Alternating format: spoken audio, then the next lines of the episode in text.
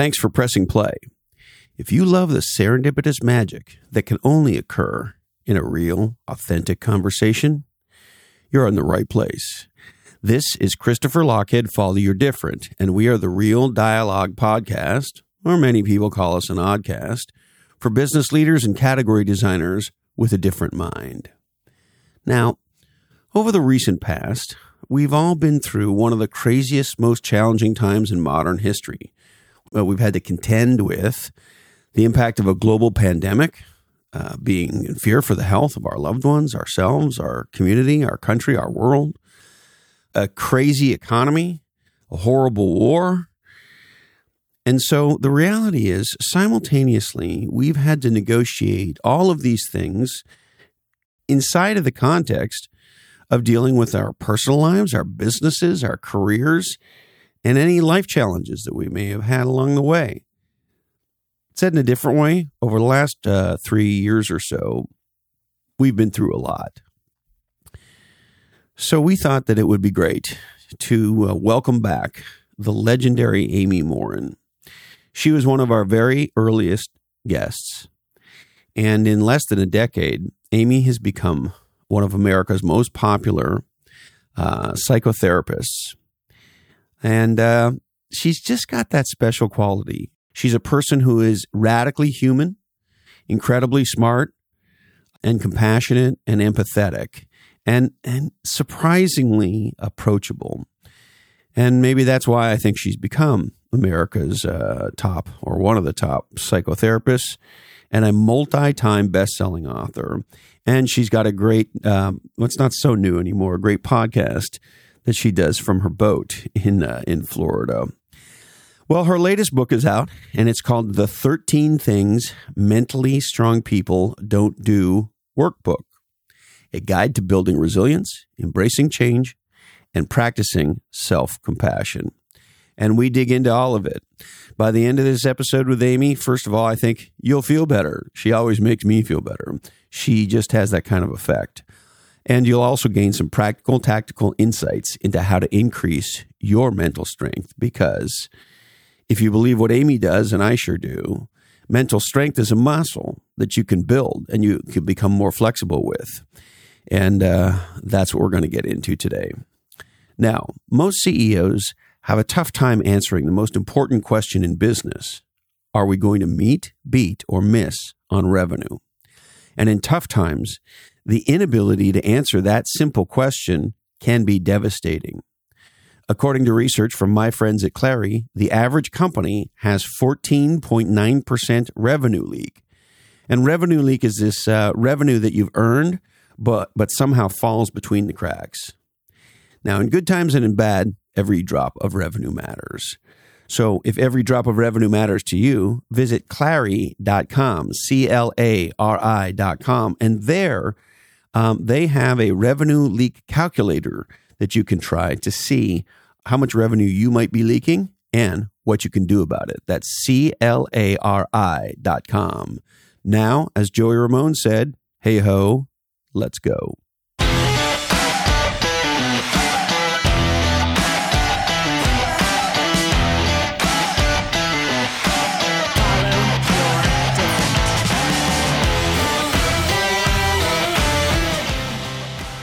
Well, Amy, I couldn't be happier to see you. How are you?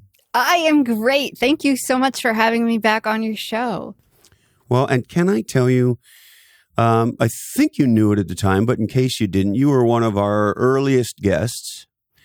You were one of the first top authors I wrote uh, out to as a cold call, and and I, I've loved your work when I cold called you to come on, and I've loved you more even since. And you've continued to write so many number one bestsellers and help so many people, and and so I just need to tell you off the top, I'm so ecstatic for your success because I think you make a difference to many, many, many people.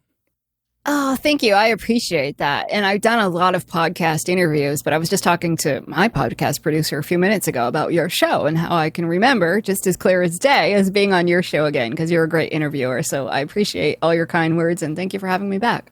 Well, thank you. And I wore, I don't know if you can read my t shirt, I wore this specially for you. I appreciate it. Very stable genius. My wife Carrie got me this, and I think it. Uh, I don't know. It, it, it, just makes me laugh every time, and so I figured I was di- digging around in my drawer. I said I got to wear my very, uh, uh, very stable genius T-shirt today for Amy. I love it. Thank you. so um, you've written all these books since you originally came on, and you have a new workbook out. And uh, interestingly enough, I mean, you're the you're the woman of our time. I mean, you started writing, of course, before COVID, and you'd had your initial big success, and then the world went into this. I was going to say conundrum, but it doesn't feel like it does it anywhere near the justice that it did. Right. I mean, at times it felt like an existential threat, and many of us lost friends and loved ones.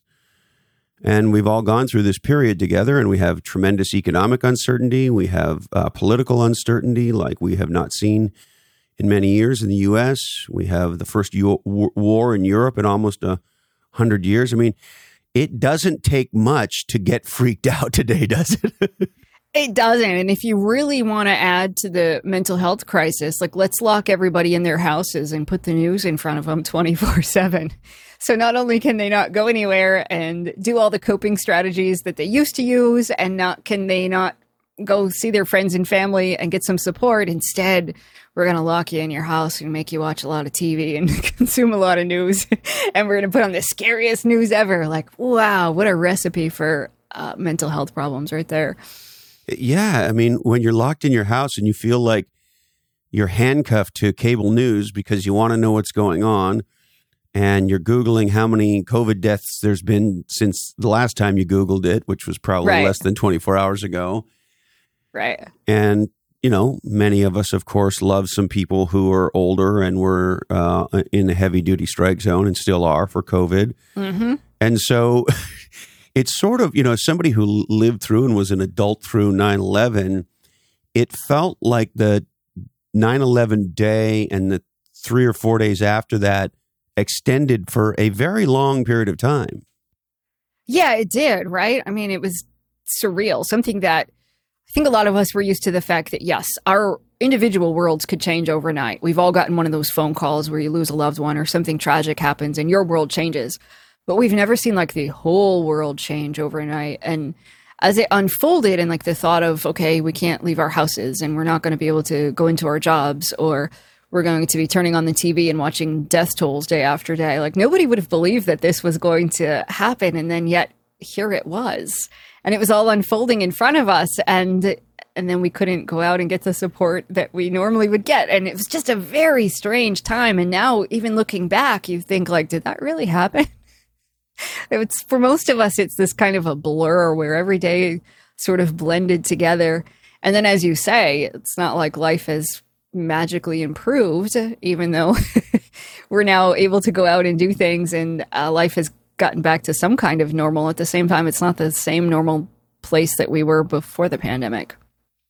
It sure doesn't feel that way. And I, I geez, I wish I had saved it. I saw a research report on a, uh, in the news recently talking about something like 70 to 80% of Americans say that uh, life is permanently different post COVID for them. That's sort of the feelings that were being expressed. Does that jive with things that you have heard?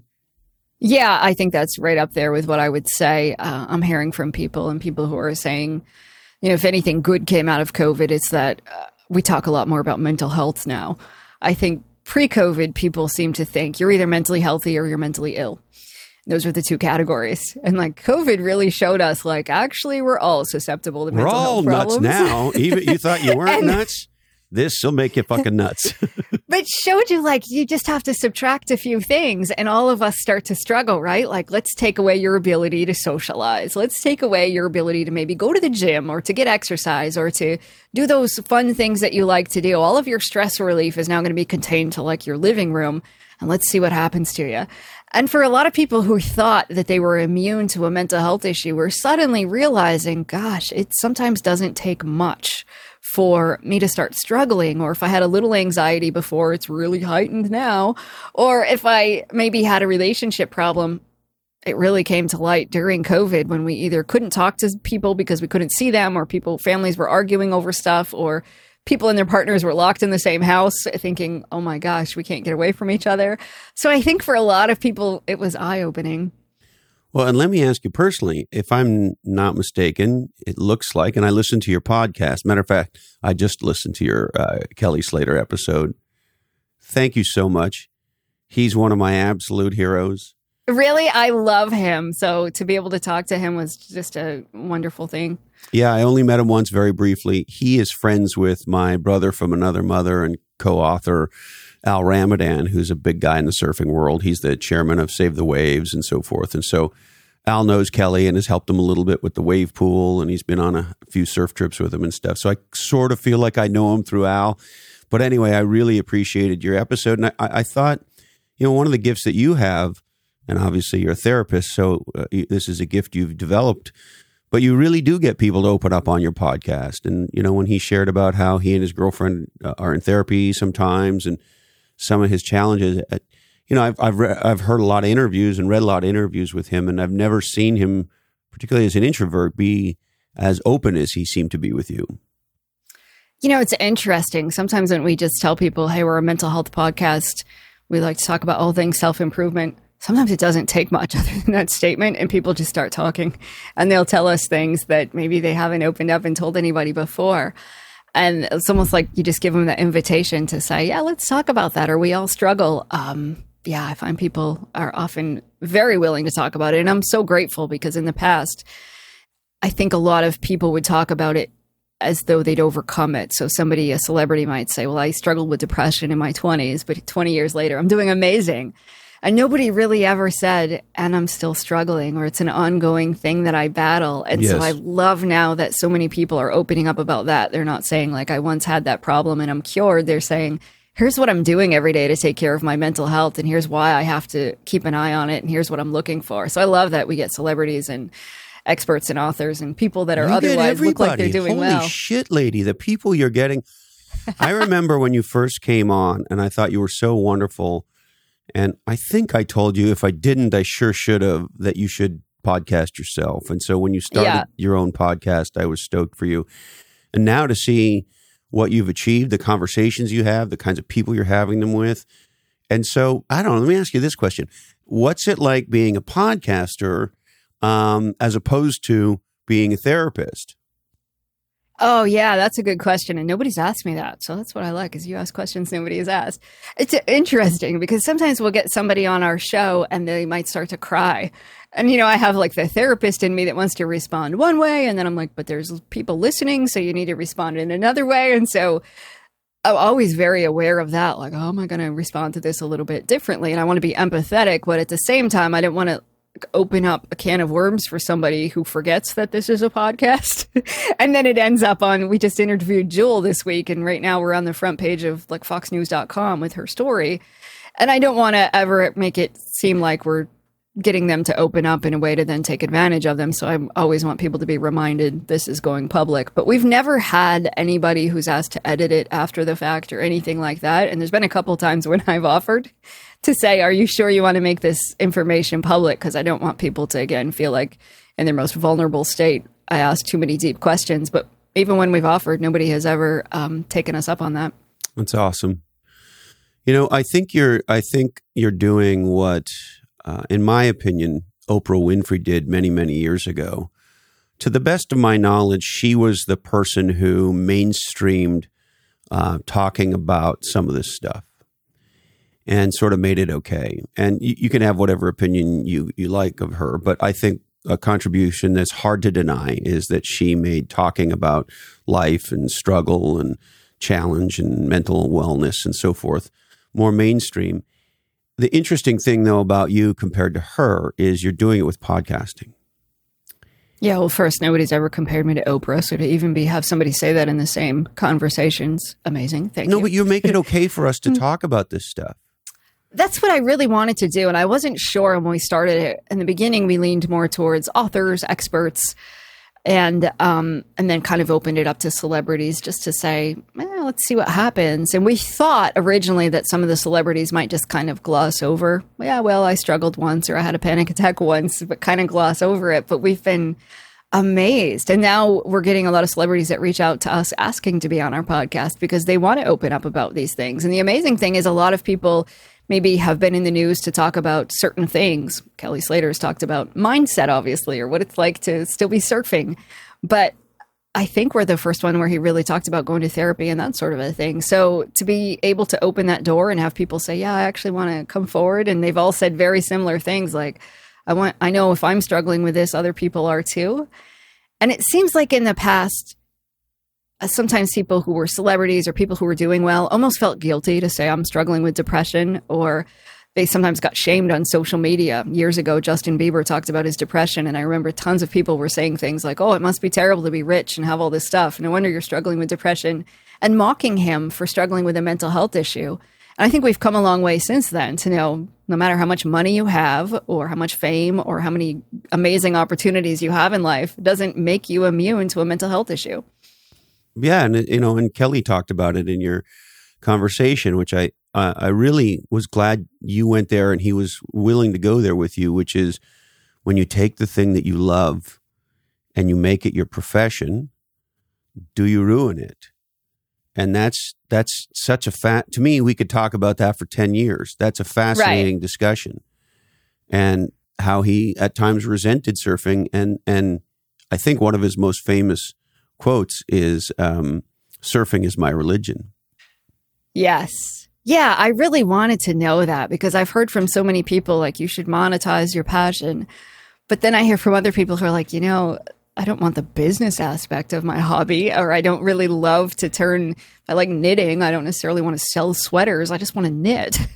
and so I was glad to be able to talk about that. And then what does that do to your brain when something you love also becomes something that you make money on? And is that a good idea? For some people, it is, obviously. But for other people, kind of takes the joy out of that thing that you love.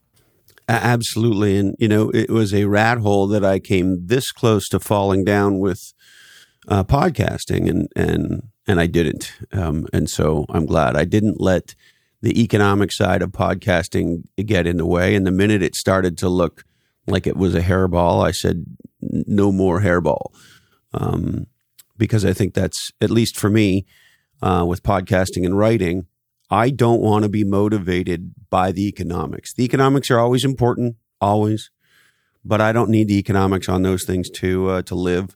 And even if I did, um, you know, for for example, I can't stand in the middle of a of a long form dialogue podcast when they cut in the middle, and there's a zip recruiter ad. Right. And I know why they do it, and we could make a lot more money if we dropped ads in the middle of our conversations. But I don't want to do that because I know as a listener that that fucks it up for me. And right. so so anyway, and there's lots of small. Same thing with our newsletter you know, our newsletter category Pirates is now um, in the top five uh, paid business newsletters on Substack. It's an amazing achievement. And we get people reaching out all the time wanting to sponsor and run ads and all this stuff. And people pay for the newsletter. And we're just like, well, we could double the revenue overnight. And these people are already paying. And fuck that. If I was paying for Category Pirates, I, I wouldn't want to see ads on it.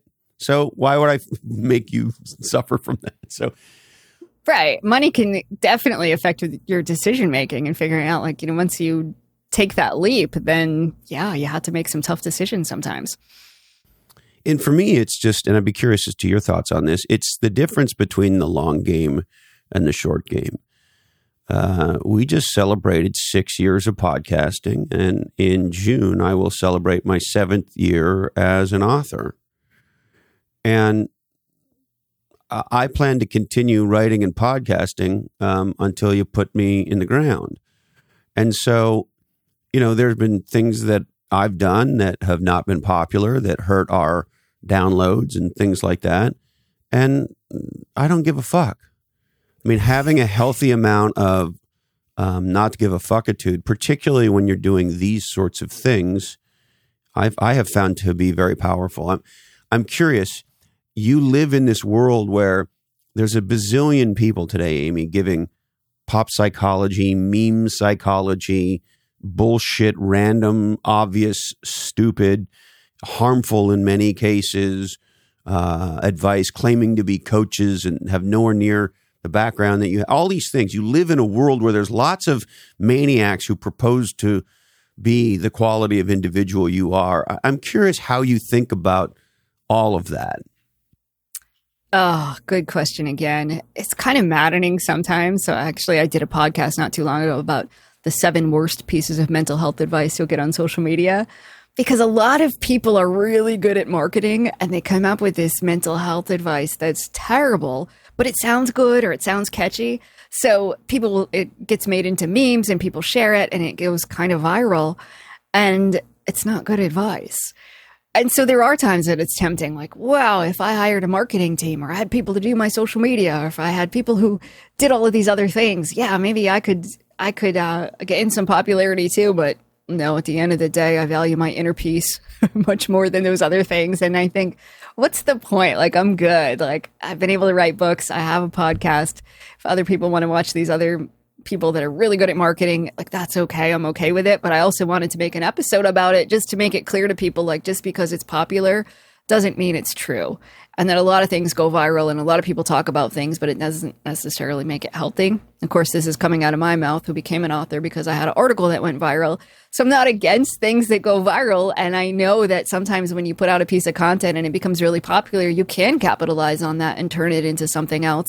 But on the other hand, I just didn't want people to blindly I don't know, believe everything. Like the statistic is something like 80% of the mental health advice on TikTok is bad advice. And when you look at the people who are creating it, like it all sounds catchy. And there's even moments that I'll see something and I think, wow. And then I'm, oh, no, that's not good advice at all. So, uh, yeah, there's that. But uh, for me, it's about just like the inner peace. I want to sleep well at night. And I do that by making sure I'm staying true to my values and what's important to me. Amen. Hallelujah, sister. and so maybe let's go to some of those um, bad social media uh, mental health advice. Uh, maybe maybe touch on a couple of those if if you wouldn't mind. Oh yeah, so like one that I see that goes around all the time is don't expect anybody to love you until you love yourself. And you see like a variation of that going around all the time that you have to love yourself first. But that actually goes against all the research that we know. We know that how we learn to love ourselves is hopefully most of us had a caregiver in our lives who showed us what love is like and we learned about it. And then we learned to love not just other people, but ourselves.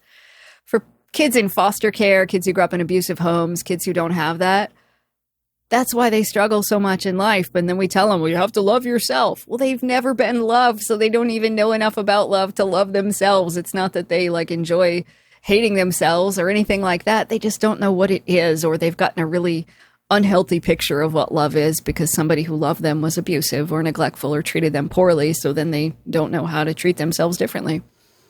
Oh, thank you for that. you know, we recently had on this man who is absolutely an angel on this earth. His name is Peter Mutabazi.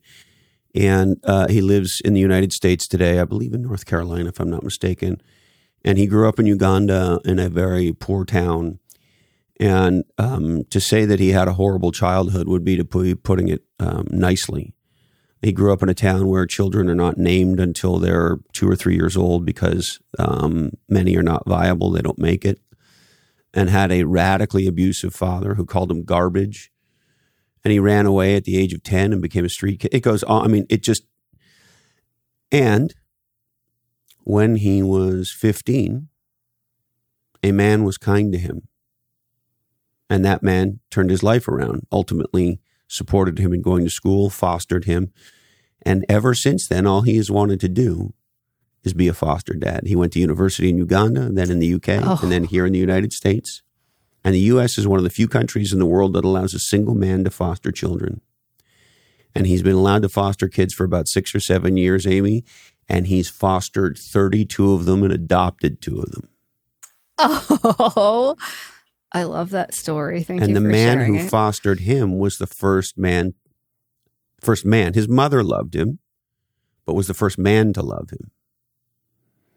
And so I'm not the learned, um, uh, ed- educated uh, therapist that you are, but Peter's story is emblematic of that. How could you expect somebody who grew up in that kind of an environment to quote unquote love themselves? And that's the thing. We know it just sometimes takes one adult to change a kid's life. If a kid, even if they grow up in an abusive home, if they have one adult, whether it's a coach, a parent, a teacher, a neighbor, somebody who's kind to them, they don't become the statistics that we often see because somebody teaches them what it means to be kind and to have self respect and those sorts of things. And I love that story. I was a foster parent for about a decade. Um, and I didn't know just, that, Amy. One more thing to love about you. Well, you know, I just always felt like there are so many kids out there who get a bad rap. And as a therapist, I would see kids who were deemed unadoptable. And these were the kids that were put in the category of, you know, they just can't live with a family. And we have sort of modern day orphanages where these kids go. We call them group homes. And it just broke my heart. So I became a therapeutic foster parent. So I got all the kids that were considered unadoptable, and I was the last stop to try to decide if they were going to be able to to potentially be adopted or not. And every kid that ever came through my house, none of them were actually bad kids. They some of them had struggles, but they just needed some some kindness. And i think the people they had been placed with before probably didn't have the skills and tools that they needed but all the kids that came through us were able to go on to become adopted. And i was just it was one of the best things i've ever done to be able to to do that and make sure that these kids didn't end up because i'm always so sad thinking about somebody who turns 18 and never gets adopted. What would your life be like you Yeah. don't have anybody to call for holidays or you don't have any place to go or some kids even go to college and the dorm closes over christmas break and you have nowhere to go Well, bless you for that, Amy. Thank you. absolutely Now, what are some of the other pieces of uh, bullshit that are flying around the internet that catch your attention? Oh, so another one is somebody says something like, You actually don't have social anxiety. It's just you're surrounded by the wrong people. And when people throw out these mental health terms like social anxiety disorder, like, no, it doesn't mean that you're a jerk and you've surrounded yourself with bigger jerks. Because, like, it's not your fault if you have social anxiety disorder. It's a mental health issue. And the just the mere fact that you have social anxiety disorder means it's pervasive in your all areas of your life at work maybe you can't even have a job or with friends with going to the grocery store so it's not that you're surrounded by bad people and that you choose to surround yourself with bad people it's that you have a mental health issue that needs treatment and but i've seen that one and it gets really popular on the internet where people just want to blame like you're making poor choices by surrounding yourself with quote unquote toxic people and that's why you have social anxiety nope that's not true either What's another one, Amy? you know, a lot of things about like the hustle and the grind and that you need to be putting yourself out there. And if you just push a little harder, you'll have a breakthrough. And I actually, I don't believe in that one at all. Like, I think it's our egos sometimes that makes us not quit. And I'm a big fan of saying you should quit more often and it's okay to quit. If you start out on a goal and you maybe say, I want to tell everybody in the world I'm going to run a marathon, but you start training for the marathon and you realize it's taking away from my family, it's affecting my health. Like, you don't have to, you can quit. But so many people are out there like, never quit and keep pushing hard enough and something great will happen. Nope, not necessarily. So you're, you're on one that makes me batshit. And I think the damage done by hustle porn stars in the last decade, there's been no, let me say it this way uh, no single group has done more damage to young entrepreneurs than those assholes. Right. And I remember seeing a tweet, somebody sent it to me from uh, one of the king asshole hustle porn stars, Grant Cardone. And he tweeted, Nobody ever died from working too hard. And so I found the tweet. Somebody sent it to me. And I retweeted it and I said, Oh, yeah, Grant? It happens so much in Japan. They have a word for it, you dumb fuck. It's called karoshi. Stop it and you know these 365 uh, Gary VD, as we call him around here, because he's a socially transmitted disease. Uh, uh, telling people, you like that one? Yep, I do. That one's kind of funny, right? Telling Right. telling people that hustle is the most important word in the English language. Well, I know from my own life, for the first 20 years of my life, all I did was hustle. And I Mhm. ended up out of shape with no meaningful friendships and divorced at 38. And I was a legendary executive and I had a great career and I traveled two to 400,000 miles a year on the plane. But I got home and my wife looked at me and she treated me like the asshole on the couch. yeah, yeah. And I, you know, I, I had friendships, but nothing intimate, comp- not compared to what I have now. And so there's a real price to be paid for that. And I tell me about what you think the damage there is. Yeah, I mean, and you would see that all the time, like, you know, hustle while they sleep.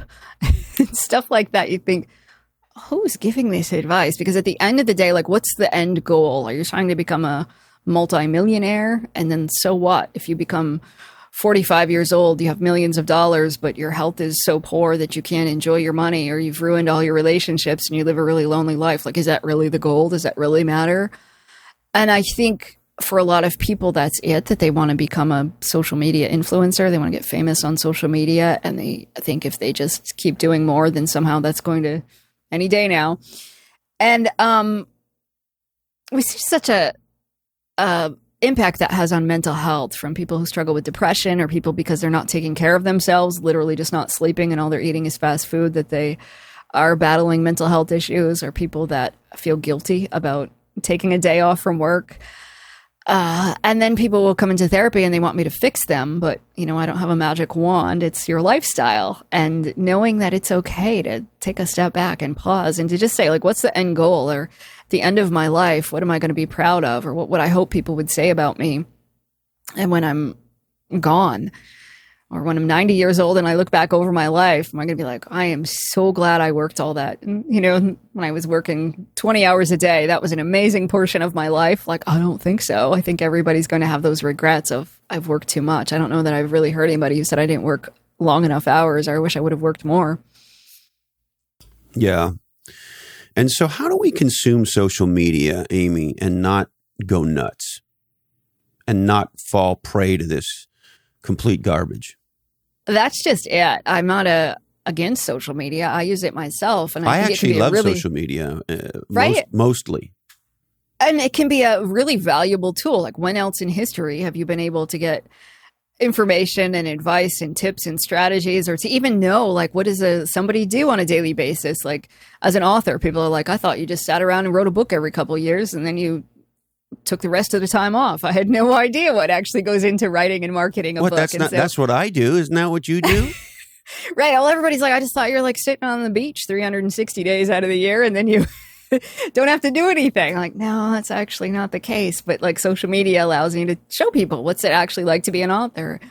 And we can learn so much from other people. So I always tell people like this is a really valuable tool that you have in your pocket if you have a smartphone that can help you follow really inspirational people. You can have mentors that you've never met. You can join support groups. You can talk to a therapist from your phone. I mean, there's a million and one things you can do with your phone that we never were able to do before. And from apps to, uh, you know, support groups and forums and conversations. I mean, I learned a lot about podcasting from social media and the internet and learning from other people and writing books. Like when I was a therapist, I'd never even met an author. I didn't know what they what they did either. But that's a lot of how I learned. So I think we can use social media definitely um, for good reasons. It's just a matter of making sure we're careful about who we follow or what accounts and what we're using it for and how much time we're spending on it. Now, one of the things that it concerns me a lot, there's been an offshoot of hustle porn that's emerged. Uh, this sort of uh, toxic masculinity type uh, cartoon character. So not only do I have all these Lamborghinis and private planes, which of course I'm just standing in front, in front of to do this video, I don't actually right. own, but I have all these uh, these babes, and I have all these pejorative points of view about women, and you know, with sort of I guess Andrew Tate being the the ultimate uh, toxic category king of toxic masculinity, and and I look at this shit and I go, there's a generation, or at least a segment of a generation of young guys that are listening to this stuff and, and wanting to emulate it. Where does this come from? Oh, yeah, that's another good point. And I do think a lot of that is just, you know, the social media accounts about millionaires, billionaires, and living the lifestyle. A lot of that surrounds just what you said about being rich and having all of these women and then for women, I think it's all about you know, beauty and attractiveness and body image and knowing like how are you going to live your life or how do you there I just did an interview about um like girlfriends of bazillionaires who live this lavish lifestyle and how they love the fact that they don't do anything all day and they film it to make become influencers just for living a lavish lifestyle for having really rich boyfriends. And you know, when they ask kids recently too like what's the number one job you want to have when you grow up? They ask kids in china who get a very limited view of tiktok. It's educational material and limited amount of hours per day. And the number one job for the kids in china were was to be an astronaut. And then the kids in america the number one job was to be a social media influencer. And so I think, you know, it's just tough sometimes to realize that a lot of things you see are not real life. And for people that lose sight of that, just get caught up in thinking that, yeah, oh, all these people have private jets and they are off doing all of these amazing things and they don't earn money. They just somehow it grows on trees. And it gives people a really skewed view of what life is really like. So I always encourage people to step back and look around. Like, how many people in real life do you know who live like this? Or how many people in real life do you know who look completely different on the internet. If you hadn't met them in person, you'd be like, wait a minute, because you know the real story. But if you just followed them on Instagram, you wouldn't see the other side of it. Well, and the stupidity of the whole thing.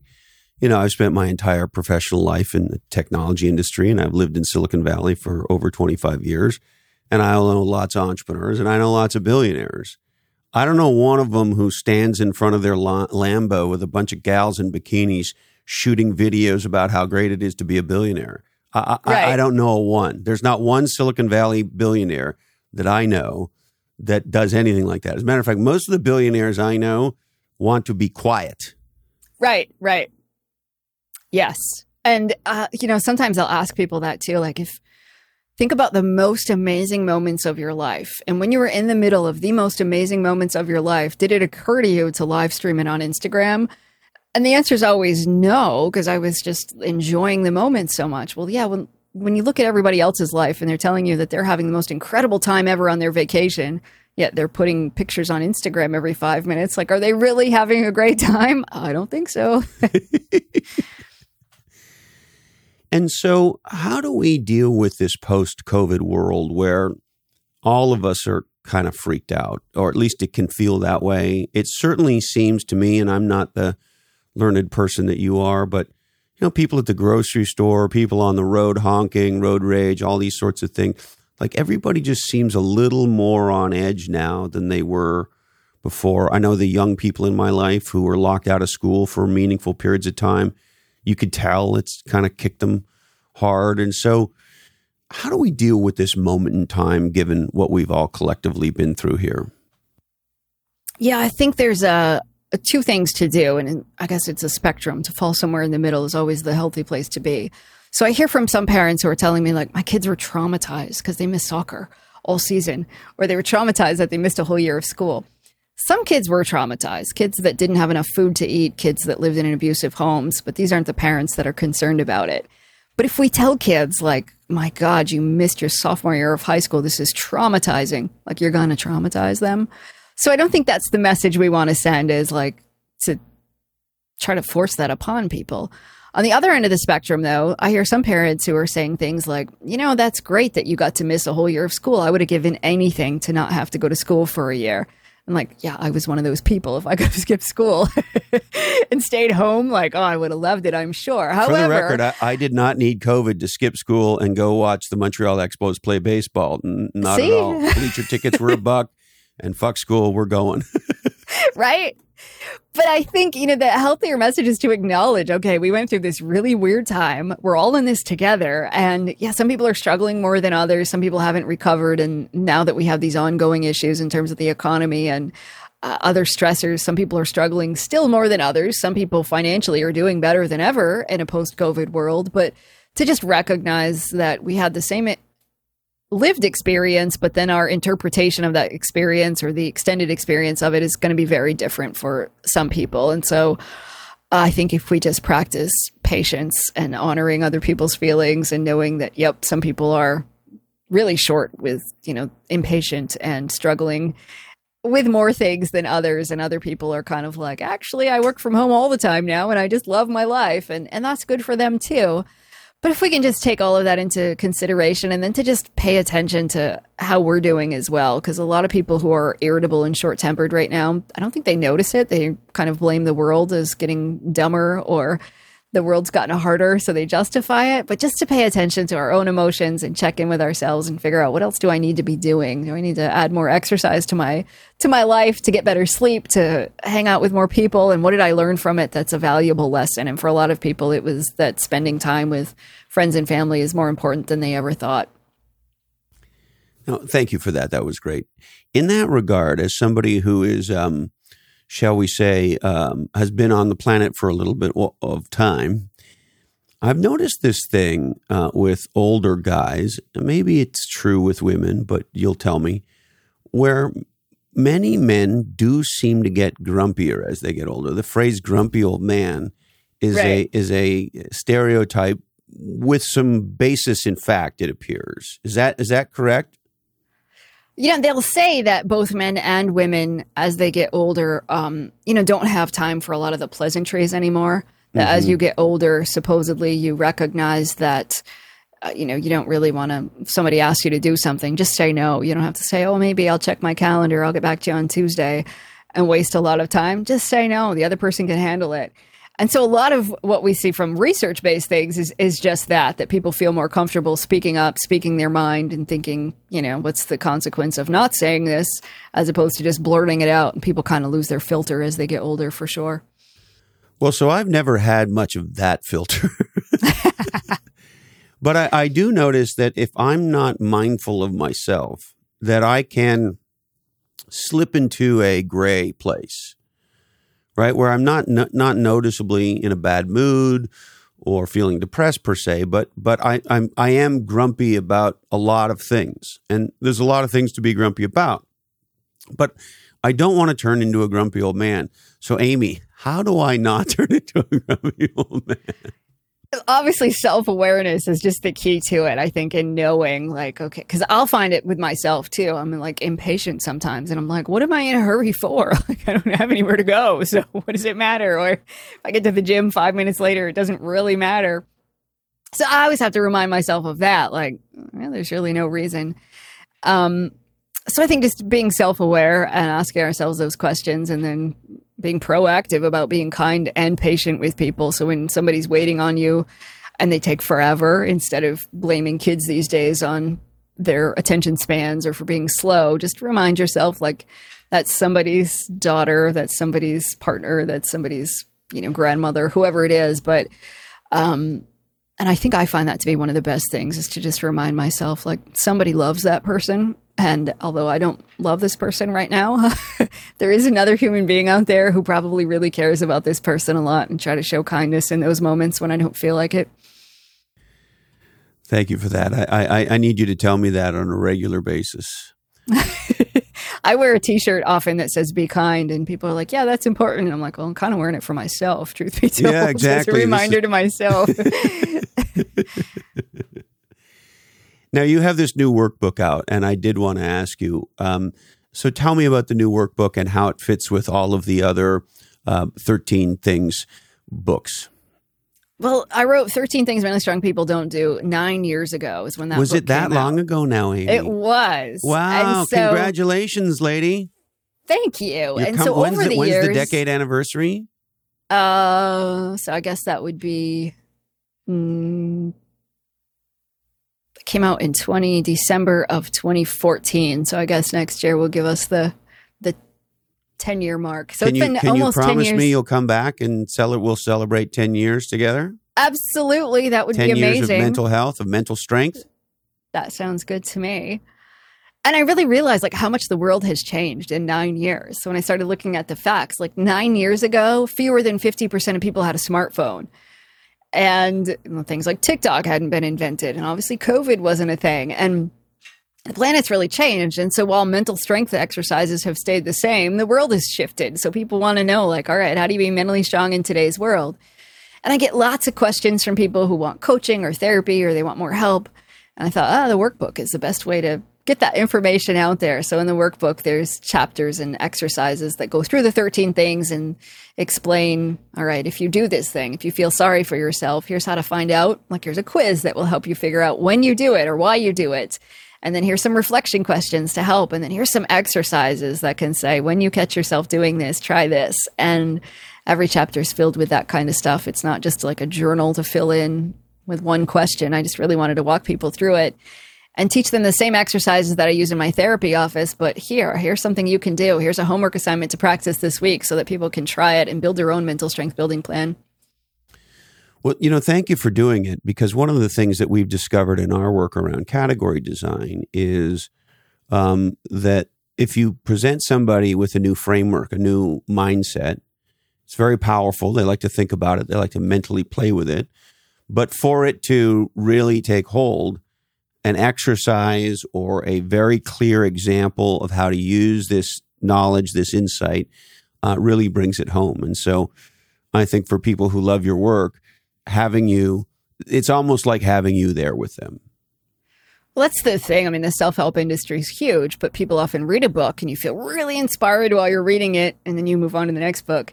And if, unless you apply the principles and you start to change your life, nothing really changes other than you feel good while you're reading it. So, my hope is that the workbook will really help people say, all right, now how do I put these things into practice and how do I start making these changes in my own life? Yes. Now, it looks very much to me like that is you're sitting on your boat. Is that is that where you are? I am. And so how long have you now been living on a boat? I have been on a boat seven years. So it started as an adventure that was supposed to be about six months. And seven years later, here I am. And on the podcast, I say there's a line on the podcast where I say, Hey, we record the podcast Right. from a sailboat in the Florida Keys. And lately, so many people have been asking me, like, how often do you go to your boat? And it occurred to me that people don't realize I live on the boat. I don't just show up to the boat and record a podcast episode and then go home. Like, no, this is my home. I'm still here.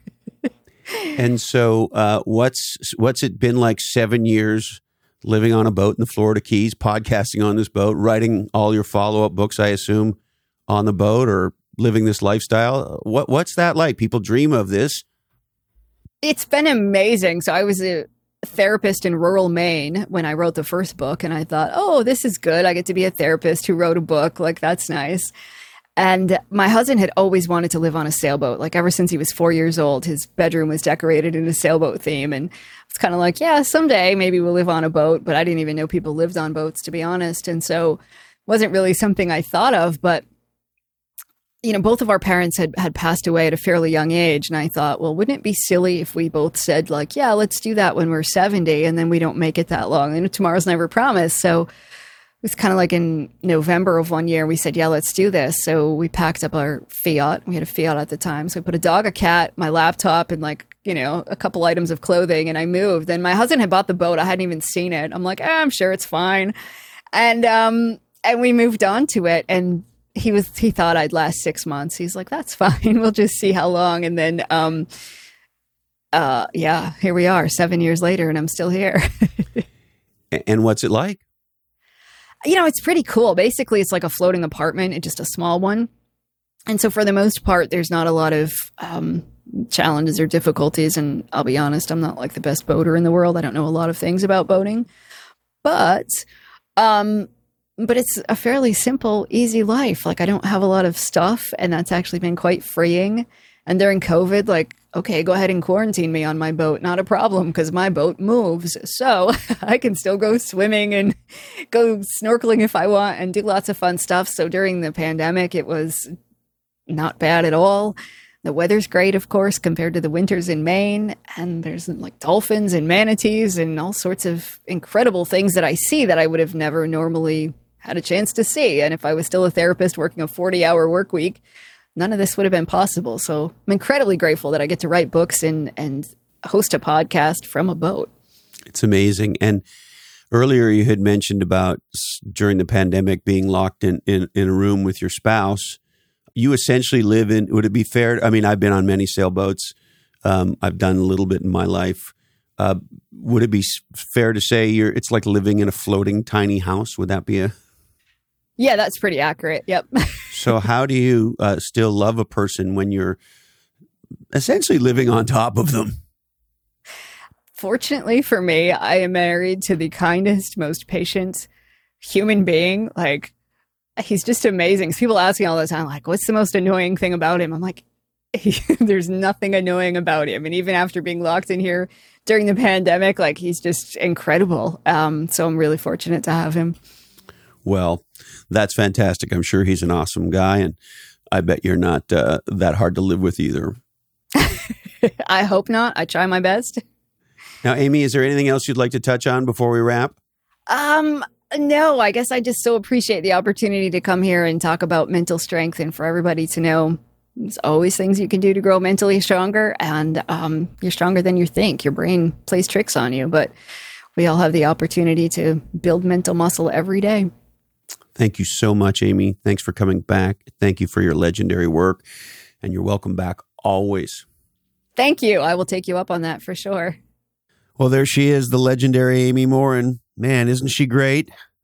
Her latest book is out. It's called 13 Things Mentally Strong People Don't Do Workbook, and it builds on her uh, her first smash success book, A Guide to Building Resilience, Embracing Change, and Practicing Self-Compassion, and you can get it everywhere you get legendary books. All right, we would like to thank we would like to thank you. Thank you so much for investing part of your life with us. It means the world to me and everybody involved with this oddcast. Uh, also, I want to encourage you to go to categorypirates.com. And there you will find our free course, the Category Design Accelerator.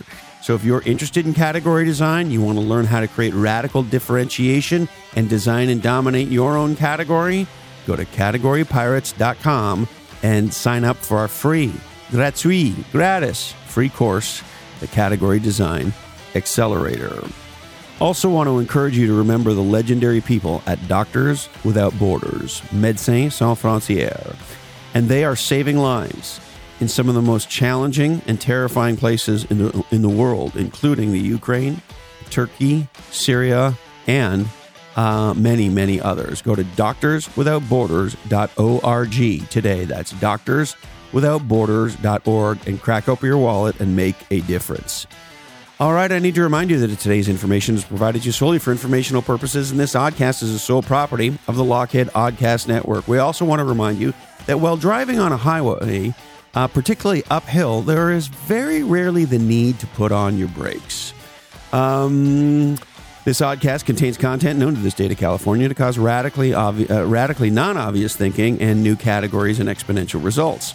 All oddcasts do uh, contain nuts and uh, we record in Dolby ADHD. All rights are disturbed. They remain continuously disturbed. Don't forget to uh, contact your doctor, lawyer, shaman, accountant, yoga instructor, uh, psychotherapist, and category designer before acting on any of today's information.